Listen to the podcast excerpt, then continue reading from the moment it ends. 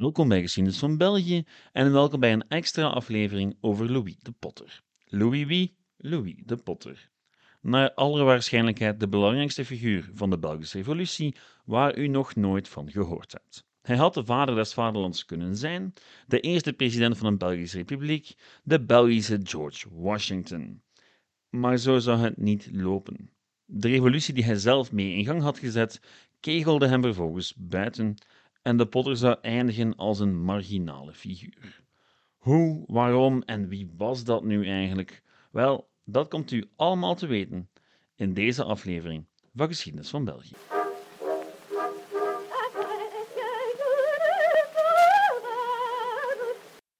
Laat me met de deur in huis vallen. Ik ben geen fan van persoonsgeschiedenis, zoals de regelmatige luisteraar van deze podcast al lang weet. We focussen er vaak veel te veel op, want ja, achter figuren zoals Keizer, Napoleon of pakweg Hitler gingen geografische, demografische, economische en sociologische grondverschuivingen plaats. En als die niet hadden plaatsgevonden, dan hadden die individuen nooit de rol kunnen spelen die ze gespeeld hebben. En toch, geef ik toe, mogen we het belang van individuen niet onderschatten. Al doet de officiële geschiedschrijving dat soms wel. Want hoe leuk men het ook vindt om te focussen op bepaalde personen, men focust niet op iedereen. Sommigen worden expres achterwege gelaten. Meestal omdat die individuen niet passen in de visie van het verleden die men wil nalaten aan het nageslacht. Of hoe dissidente stemmen vaak niet terug te vinden zijn in de geschiedenisboekjes. En daar is in de hele Belgische geschiedenis waarschijnlijk geen beter voorbeeld van te vinden dan Louis de Potter. Wel, waarschijnlijk wel, want de geschiedenis heeft nu eenmaal de gewoonte om vrouwen, minderheden en iedereen die een beetje anders was, gewoon straal te negeren. Maar dat is een verhaal voor een andere keer. Voor het verhaal van vandaag bent u zich best een beetje bewust van de context van de Belgische Revolutie. Die vindt u terug in afleveringen 8, 9 en 10 van deze podcast. Ja, helemaal aan het begin. Goed, tot daar de inleiding. Wie was nu die Louis de Potter? Wel, de Potter werd geboren in 1786 in een adellijke familie in West-Vlaanderen. 1786 is wel geteld drie jaar voor de start van de Franse Revolutie en de jonge Louis zou eigenlijk tijdens zijn hele leven geconfronteerd worden met de intellectuele, maar zeker ook werkelijke gevolgen van die revolutie. In 1794 vluchtte zijn familie zelfs richting Nederland en Duitsland toen de Fransen de zuidelijke Nederlanden definitief bezetten. In 1796 keerde terug, maar ja, de ervaring liet waarschijnlijk wel zijn sporen na. De Potter kreeg een thuisopvoeding en werd al vlug fan van de Franse verlichtingsfilosofen en hun principes: vrijheid, broederlijkheid, gelijkheid. En ook al was hij van adel, al in zijn jeugd bekeerde de Potter zich tot het Franse revolutionaire liberalisme. Daarbovenop spendeerde hij nog wat tijd in Rome, waar hij helemaal opging in zijn intellectuele bezigheden. En dat klinkt niet bepaald als de ideale voorbereiding op een carrière als revolutionair. Potter had geen legercarrière, was geen man van het volk of een volksmenner, maar eerder een soort van huiskamerintellectueel. Werp maar eens een blik op het portret van de Potter. Die man ziet er niet uit als een volksleider. Hij had al op redelijk jonge leeftijd een kalend hoofd, zat in een chique fauteuil. Dus ja, echt een volksmanner, dat zie je niet onmiddellijk in. Maar de Potter was wel degelijk een rebel, door en door en door. Ondanks zijn opvoeding trouwens. Na zijn Italiaanse avonturen streek hij neer in Brussel, waar hij uiteindelijk trouwde met Sophie van Weideveld. Een vrouw die om te beginnen al niet van adel was, maar daarbovenop ook nog eens een onwettig kind. Schandaal troef dus voor zo'n huwelijk in de vroege 19e eeuw. Daarbovenop gaf de Potter zijn kinderen niet-christelijke namen, opnieuw zeer ongebruikelijk in die periode. Dus ja, van adel of niet, het mag duidelijk zijn dat de Potter een rebel in hart en nieren was, die weinig geduld had met de gevestigde orde, specifiek de katholieke kerk. Als redacteur van de Courrier des Pays-Bas ging hij dan ook regelmatig tekeer tegen het conservatieve gestel van klerus en adel en was hij in het begin een redelijk grote voorstander van dat Verenigde Koninkrijk der Nederlanden. Hij zag in onze oude vriend Willem I toch wel een kracht die wat balans kon brengen. in de zuidelijke Nederlanden, die kon opkomen tegen de almacht van de kerk en de adel. Maar goed, naarmate Willem I repressiever en repressiever werd en de vrijheid van meningsuiting begon ja, hm, uh, onmogelijk te maken, keerde de Potter zich tegen de regering. Wat ons brengt tot een spectaculair artikel van 8 november 1828. Want daarin deed de Potter iets dat niemand verwacht had. Hij reikte de katholieken de hand. Louis en zijn liberale achterban hadden tegen 1928 zo gehad met Willem I dat ze, ja, gewoon met de katholieken zouden gaan samenwerken. Volgens het eeuwenoude principe: de vijand van mijn vijand is mijn vriend. En daarmee werd de Potter een van de grote voorstanders van het monsterverbond tussen liberalen en katholieken. En haalde hij natuurlijk ook de toorn van de regering op zijn hals.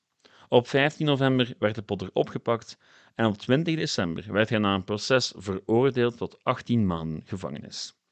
En dat, liefste luisteraar, is het moment dat Louis de Potter gebombardeerd werd tot symbool van het Belgische verzet tegen Willem I. Want voor een bevlogen intellectueel als de Potter was zo'n proces natuurlijk veel meer dan enkel een juridische procedure. Ten eerste zag hij kans laten bijstaan door twee andere belangrijke liberale politici, Gandebien en Van de Weijer, en met z'n drieën grepen ze elke kans aan om hun pleidooi te geven.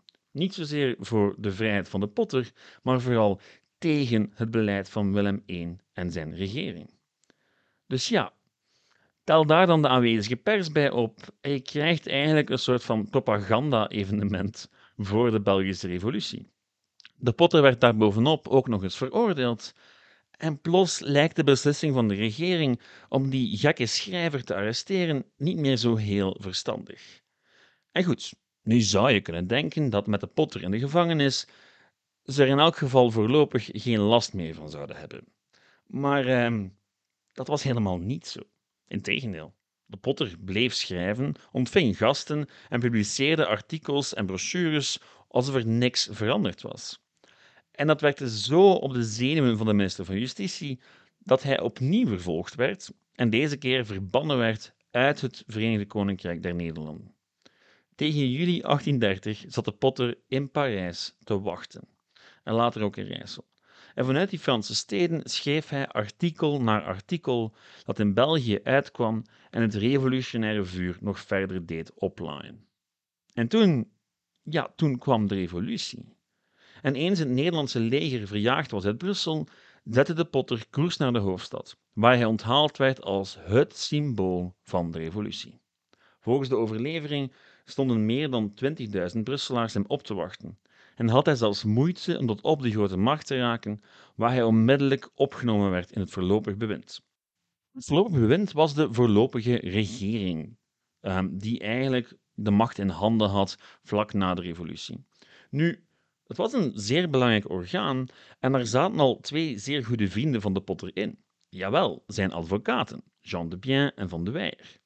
Dus van de ene dag op de andere was de Potter een soort van regeringsleider geworden. Niet officieel, maar zeker in de praktijk. En zat hij eigenlijk aan het hoofd van die kersverse Belgische staat. Zeer absurd allemaal. Daarbovenop kreeg hij de eer om de Belgische onafhankelijkheidsverklaring op te stellen en officieel voor te lezen op 4 oktober 1830. Onthoud die datum trouwens, ik heb er straks nog iets over te zeggen. Nu, 4 oktober 1830 was het absolute hoogtepunt van zijn carrière. De man die in april van dat jaar nog verbannen was, las in oktober de onafhankelijkheidsverklaring voor. Het is een pracht van een verhaal. Het vraagt om een filmscript. Maar waarom heeft het dan zo lang geduurd eer ik, een absolute geschiedenisnerd, dat verhaal ooit gehoord heb? Want ja, het is niet dat ik niet op zoek ging naar een mooi verhaal uit de Belgische geschiedenis. En toch heeft het zeer lang geduurd tot ik met dit verhaal heb kennis gemaakt. Wel, het is simpel. De Potter was een republikein en een confederalist. De man wou een republiek naar Zwitsers model met deelregeringen. Twee meningen waarmee hij absoluut in de minderheid was. En in tegenstelling tot vele andere boegbeelden van de Belgische Revolutie was de Potter niet flexibel in zijn overtuigingen. Net datgene wat hem zoveel politiek succes had bezorgd, betekende dus ook zijn politieke ondergang. Toen op 13 november het Nationaal Congres met een grote meerderheid voor een grondwettelijke monarchie koos, trok de Potter zijn conclusies en trok hij zich terug uit het voorlopig bewind. En nu zou je verwachten dat de Potter opnieuw zijn pen zou kruipen en oppositie zou oproepen tegen de koning, tegen die nieuwe unitaire staat. Maar in 1831 al moest hij vluchten voor repressie tegen antimonarchisten zoals hij zelf. De man keerde terug naar Parijs en zou zijn hele verdere leven blijven schrijven, maar nooit echt nog veel impact hebben op de Belgische politiek. Hij werd socialist en diep bedroefd over de gevolgen van de revolutie die hij zelf mee had veroorzaakt. Want in de ogen van de Potter was de revolutie een absolute mislukking. De ene koning was uiteindelijk voor de andere ingewisseld en de katholieken hadden nog meer macht in handen dan tevoren. De Potter stierf uiteindelijk in Brugge op 22 juli 1859. Zijn graf kan je nog altijd bezoeken in Schaarbeek, maar ja, zeer veel valt er niet te zien. Een redelijk gewone grafzerk en weinig meer. Een groot contrast met de imposante tombe van Charles Roger, die op, het, op hetzelfde kerkhof. Een ander liberaal icoon van de Belgische Revolutie, maar dat wel eentje die zijn probleem met de monarchie opzij wist te schuiven. En dat was, in een notendop, het verhaal van Louis de Potter. Een revolutionair, een dromer en boven alles een idealist. En het is zeer vreemd dat we er maar zo weinig over horen. En het is eigenlijk ook zeer vreemd dat 4 oktober niet de Belgische nationale feestdag is. Want daar is dat zeer logisch. Independence Day is de Amerikaanse feestdag en tuurlijk, natuurlijk wel. Als je een onafhankelijkheidsoorlog uitvecht, dan is het toch zeer normaal dat de nationale feestdag de dag van de onafhankelijkheid is. Maar dat was niet zo in het jonge België. Men koos ervoor om te gaan voor de dag dat de koning toekwam. En dat zeg je alles over de geschiedschrijving van die Belgische revolutie. Die focust op de koning, op het unitaire en niet op aspecten die eventueel zouden kunnen verdelen, zoals de rol van de potter en zijn bedoeling om een republikeinse confederale staat uit te roepen. Het was nog veel te vroeg voor België dat de Potter voor ogen had, maar zijn koppigheid maakte wel België mogelijk. Eerlijk gezegd is de kans zeer klein dat de grootmachten ooit een Belgische republiek hadden toegestaan en was een groot deel van de Belgische elite helemaal niet zo opgezet met radicale ideeën als liberté, égalité en fraternité. Dat de Potter desalniettemin zo'n grote impact heeft kunnen hebben, is al opmerkelijk genoeg. Net daarom is het zo zonde dat weinig hedendaagse Belgen hem kennen. Want qua opvattingen zit Louis een stuk dichter bij ons dan Leopold I en een groot deel van zijn nageslacht. Mensen als de Potter mogen dat wel af en toe tussen de plooien van de geschiedenis verdwijnen. Dat wil absoluut niet zeggen dat hun verhaal geen betekenis heeft gehad. Goed. Dat was het voor deze week. Volgende week krijgt u normaliter de tweede aflevering over de geschiedenis van LGBTQ in België te horen.